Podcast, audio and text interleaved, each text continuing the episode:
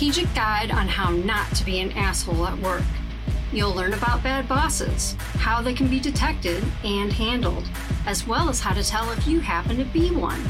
Join an executive and an executive coach, both artists working in marketing and advertising from over two decades, who are here to offer you the ultimate guide on how to navigate any employment landscape. Here are your hosts, Eugene S. Robinson and Stephanie Payrollo. Welcome to the Bad Boss Brief. I am Stephanie Payrollo. I'm Eugene S. Robinson. And we had a show planned for today and we scrapped it. So we are going to do a show today called Grief at Work. Mm. Do you want to tell us why I thought it was a good idea to do this show this week? Yeah, I got a call Tuesday from my sister that my father is dead. But before you start extending condolences, know that he was a horrible father. So, uh, so uh, I, I, I don't have any confused feelings about his passing, except to note that he's passed. And this gave us the occasion to come up with, well, it, presumably, if you have a father who you actually love, what does that do to you know to to the workplace, the workplace dynamic? Uh, and of course, I had the ultimate bad boss who suggested that if somebody you care about dies just send flowers and get back to your work. Wow. so, yeah, yeah, yeah. And this came to a head right as we were about to have a weekend retreat, which were mandatory. Um, and you had you, you mandatory. Yes, you had to attend them.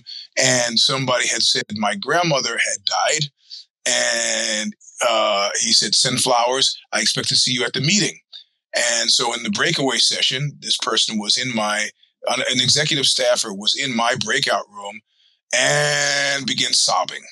Um, so this is what I had to carry back to him in a private off-board session. Uh, and his response was completely unsympathetic, unsurprisingly. So, well, and I think there's a, I mean, what seemed interesting to me is that there's a lot of ways in which grief impinges in the work world, and many people who are not prepared in any way to deal with it. Mm. Right. And so, one of the things, and we are going to talk about, you wrote a really excellent Substack. You want to say that the, we never talk about our Substacks, although sometimes we'll have little uh, buttons. You want to say what your Substack is? It's called, uh, the Substack in total is called Look What You Made Me Do.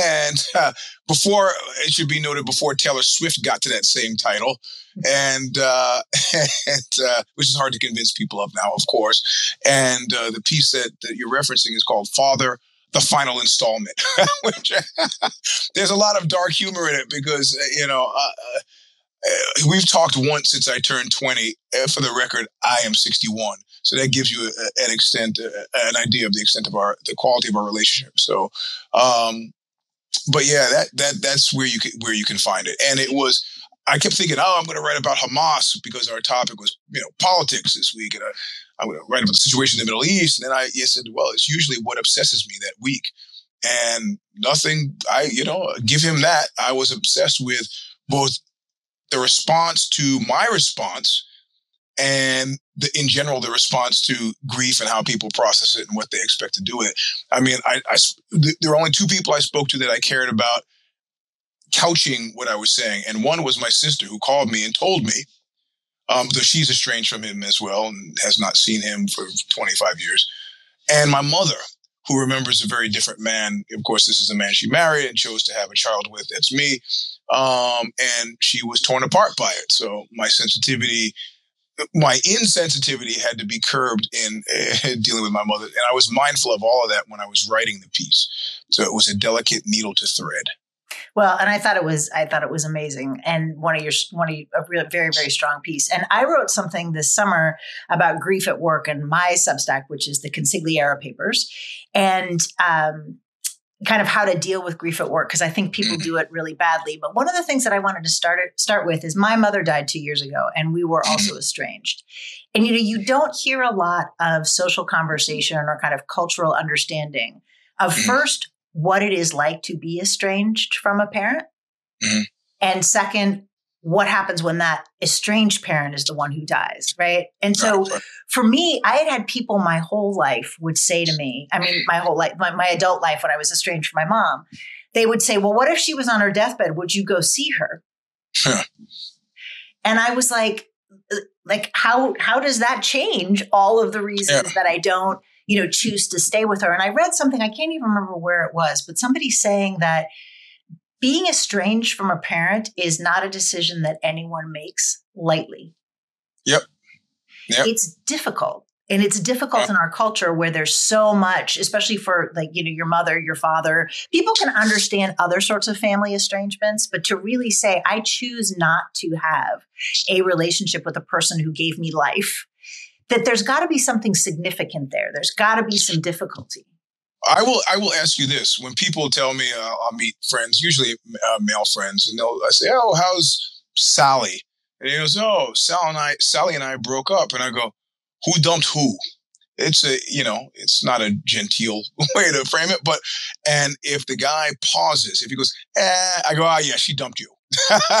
If he answers right away well i had to make some adjustments and I, I figure he initiated this it's weird with parents right because i think your agency when you say you know what enough is different than maybe I, I mean, i'd like to imagine maybe it's different from me with the phone just stop ringing I spoke to him in July. Um, it's a little bit of a weird conversation. I said, I'm heading back to California now. So I'll be there, you know, I'll be there for my birthday. So just FYI. He's like, okay. And on my birthday, where it's customary to get a call from a parent, no call. I go, that's weird. Maybe I'll get a call this Thanksgiving. No call for Thanksgiving. Maybe I'll get a call for Christmas. No call for Christmas. I'm like, okay, well, you want to play it that way? Don't know what's done, not concerned, but I've never tried to talk my way out of being dumped. Okay.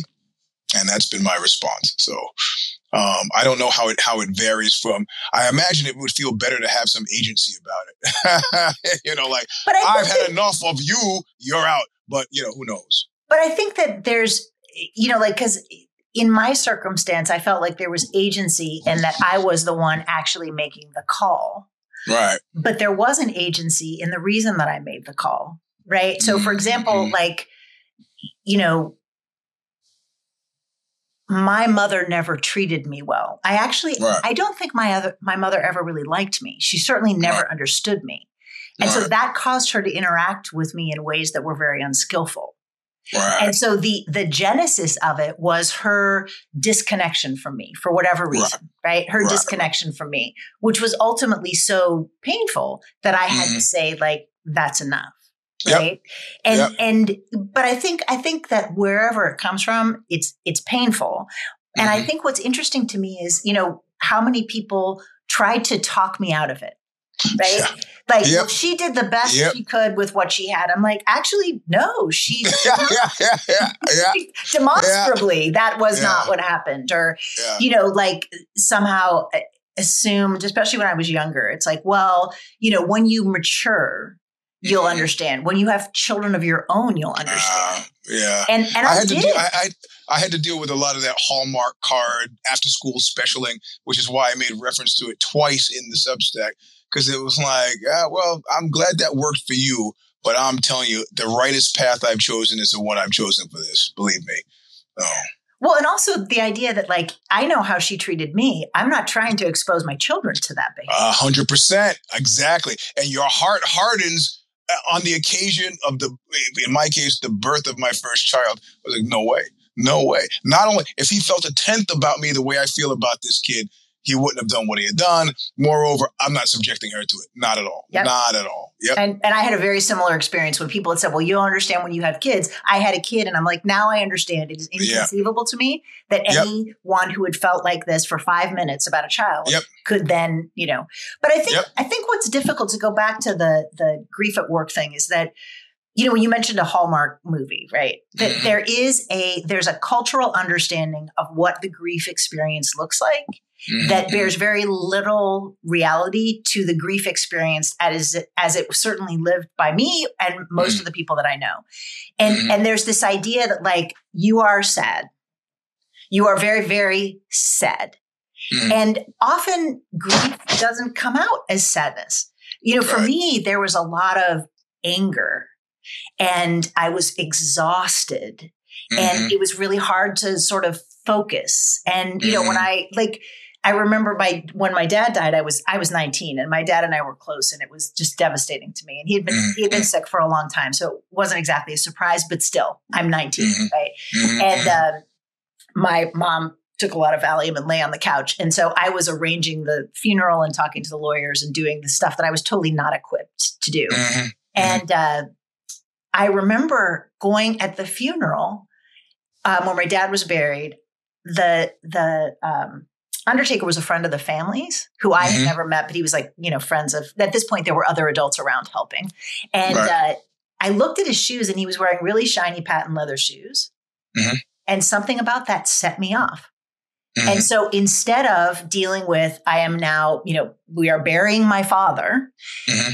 I became enraged at this mm. man. And you know, he was a very he was a very sweet guy, and I don't remember what I said, but it was full on. It was me, really, really angry.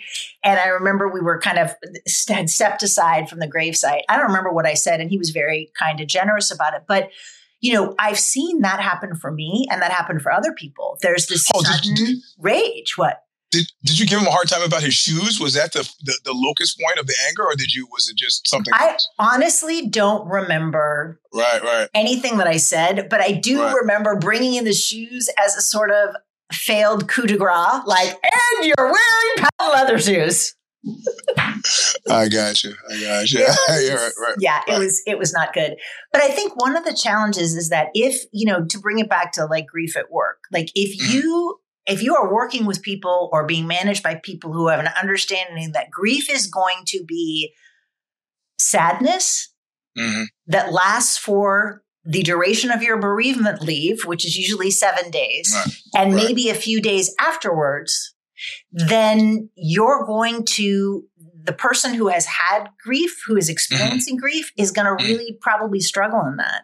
And, mm-hmm. and so, you know, what I would invite people to do who are working with someone who is grieving mm-hmm. is to let go of any hallmark notions that you have about what grief looks like right right and if there is anger if there's rage if there's the confusion if there's a lack of perspective be mindful of that and also mm-hmm. let go of this notion that it is a short duration mm-hmm. right and it's it's never like i remember one of the things that i i have learned because i lost my dad when i was 19 um, and I lost my son when he was 19. And mm-hmm. those are pretty significant. Lose a parent young, and then of course losing a child is, you know, mm-hmm. always mm-hmm. horrible. Um, but what I realized is people would say to me, I would always ask when they had been they had lost someone, and I'd be like, "When did he die?" And they'd say mm. two years, and I'd be like, "Oh, so it just happened." Yeah, right. And there would be this every single bereaved person I've ever talked to where I've said that, there's been this just moment of relaxation. Like, thank God yeah. somebody who understands because yeah. it's, a, you know, especially if you're talking about someone who's in your immediate family, right? Yeah, like yeah, your spouse, if you're close to family members, siblings, parents, and certainly children. That's that's one of the first things is that time becomes a different thing, and the the American cultural clock on grief is really it's I would say it's about three months. Don't you think? Yeah, yeah. To to match your maternity and paternity leave, which three months is a long maternity leave, by the way. they give you typically six weeks of ridiculousness. Um, but here I got I got one for you. I got uh, I got and I'm and uh, this is sort of unfair to say, so I'm gonna I'm gonna I'm gonna you know scatter scatter my tracks so it's not incredibly clear who it is that I'm talking about by way of boss. But I, I, I believe there's a possibility I may have had a see I'm qualifying it because I don't want to be a complete mm-hmm. ass about this. But I think there was a boss who had weaponized the passing of a parent mm-hmm. to be an even worse boss.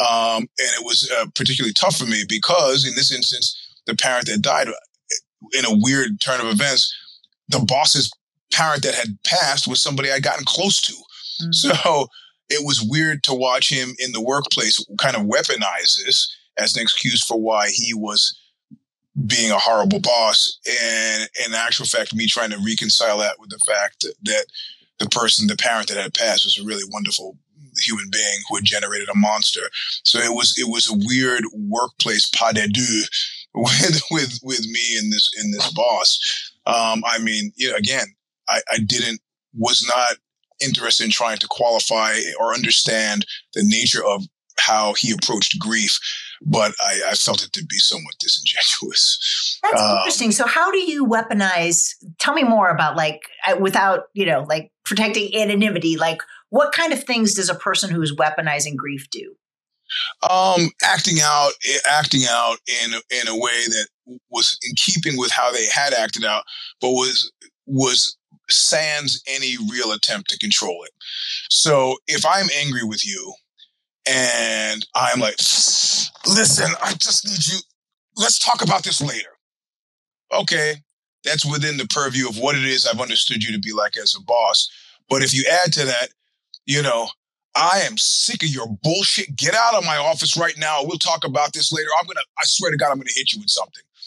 okay there's a line that was crossed, and you know, and they both occur under the shadow, the penumbra of, of this loss of a parent. But there's a big difference between one and the other.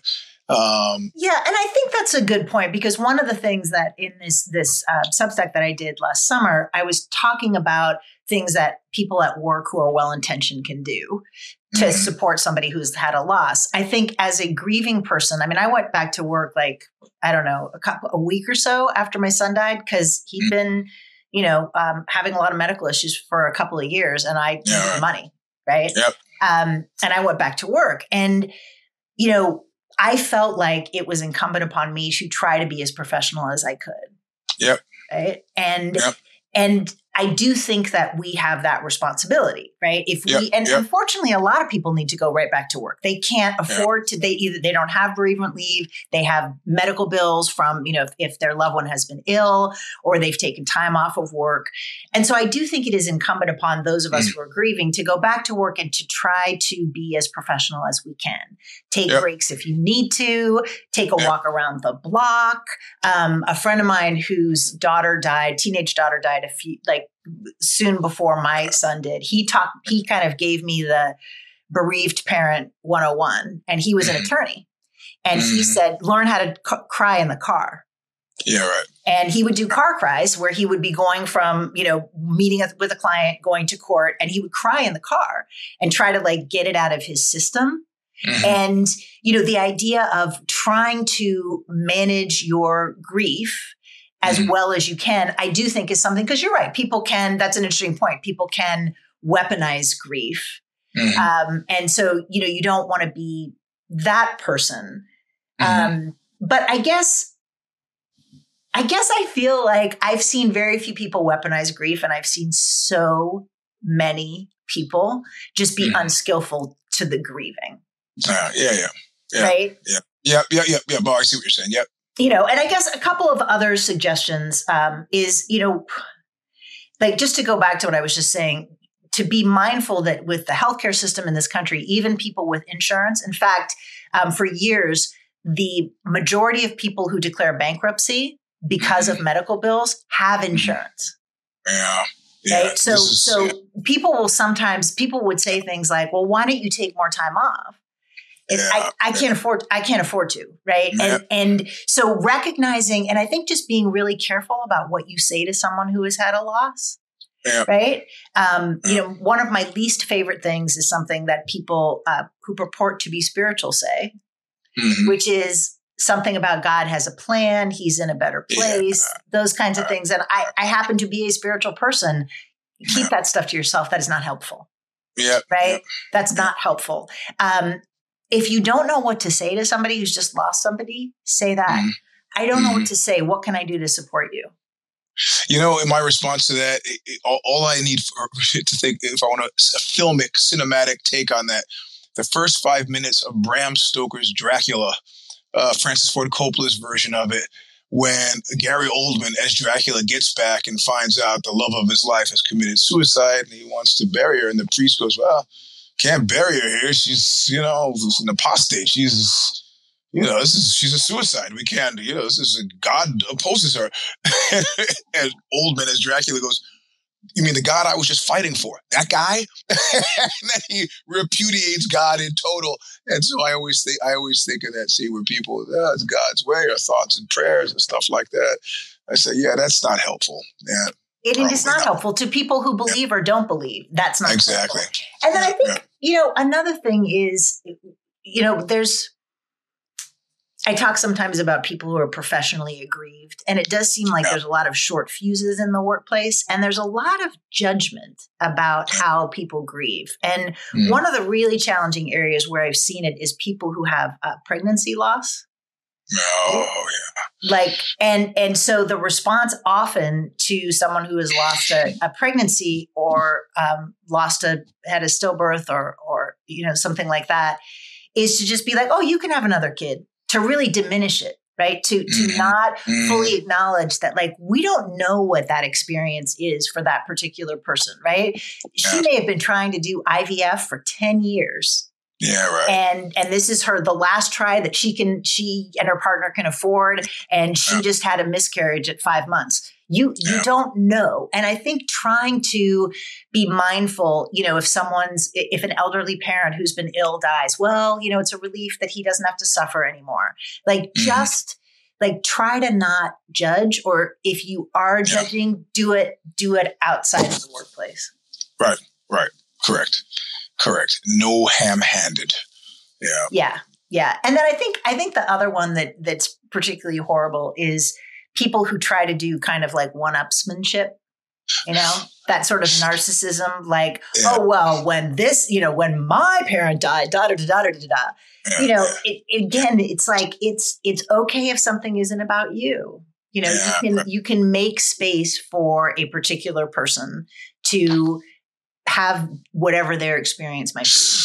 Well, you know, and the undercurrent that, that I'm getting through this, and I'm starting to, of course, reference it to my personal experience. And the undercurrent that goes through this is that generally, uh, you know, I, have maintained like a, you know, a church and state distinction between personal and professional. You know, people I work with largely have had no idea about, you know, is he married? Is he going through a divorce? When did he go through the, that stuff? Is it's not going to get me a raise, and therefore the, the, the field to play for it is not the workplace. I'm not trying to, but that goes back to the CEO who told me, Eugene, I'm leaving this company, but if you want to succeed at the company I'm leaving, I have one piece of advice for you: talk to your workmates.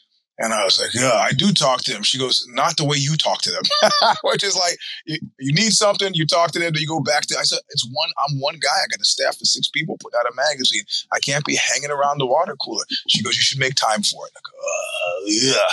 So, you know, the opportunities for me to get personal have been few and far between. I mean, yeah, but I think you know that's interesting because I hear. I mean, I'm and I've generally been the same way. I mean, yeah. not maybe to that extreme, but I'm very I'm selective, right? Yeah, and part yeah. of the reason that I'm selective is that like it's not always safe to be talking about what is going on in your life, right? I mean, I was right. young when I had kids, and you know, yeah. I was working as a single mom with two little kids, and none of the women that I work with had even had kids, or right, or they had infants, right? And yeah. so to say I have to leave and take somebody to the orthodontist, uh, you know, to the orthodontist, or I need to be at a T-ball was like, wait, don't you have a husband? Oh, you're, you know, and so there was a lot of there was a reason why I started to play the personal things kind of close to the vest. Yeah. Yep. And that might be a generational thing, but it's mm-hmm. interesting mm-hmm. how many people are chastised now for that mm-hmm. same thing. Like you need to be more vulnerable at work. You need to be mm-hmm. more authentic, which a lot of times is read as, you know, and, and particularly for people who are older, like, what makes you think it's safe for me to be authentic at work? Yeah, right. yeah, right. Yeah, yeah, yeah, yeah. yeah. You know, and so I think it's that idea of what I would suggest is respect what it is that people have made a choice to do.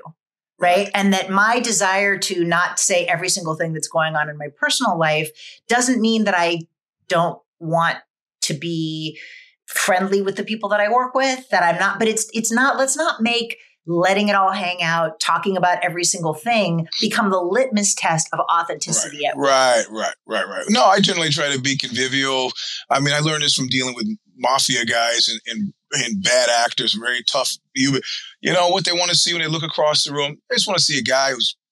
There's one one mobster that I used to deal with. He this guy loved me, and all I managed to he amused me. So all I meant every time I saw him, I was kind of like one, really happy to see him, and two, he just amused me. So he looks over and he sees this fairly, you know, genial presence. And I remember him saying at one point to people in the room that he that he had terrified. I love this guy.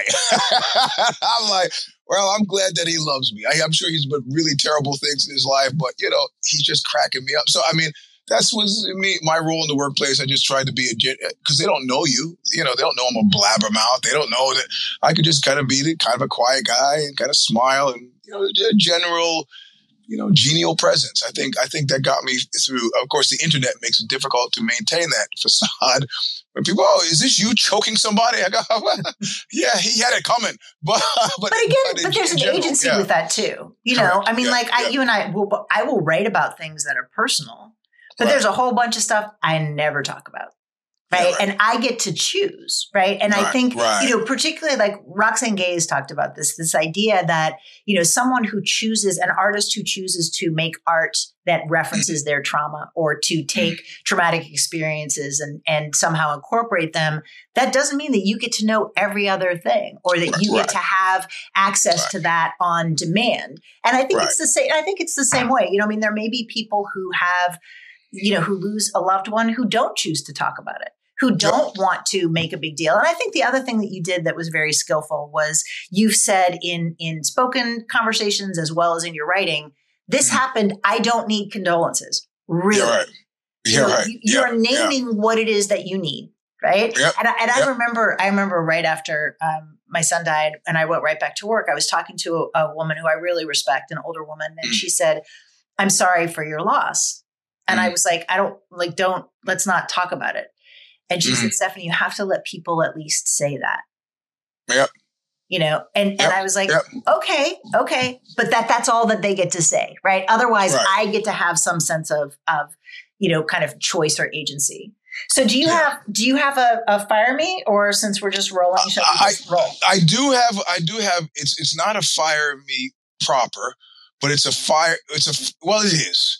There are two. And one is fire me adjacent and one is fire me I have been on cloud number nine, if that's if that's the aphorism here, or either um, because what happened. I mean, if you're not into combat sports, this is all a cult to you.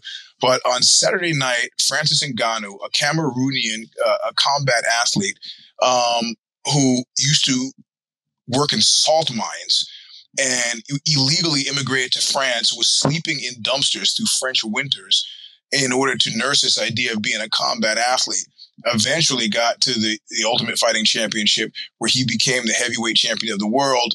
Uh, would tried to negotiate a better deal uh, with Dana White, the CEO and friend of Donald Trump, who then began denigrating this guy's efforts and fundamentally set him free. Right, just said go, go, go, go, and began this kind of uh, campaign of uh, personal attack, uh, diminishing this guy's accomplishments the guy won the, the UFC heavyweight championship with a, a, a, busted knee because he knew he would not be shown any favors on, on his exit.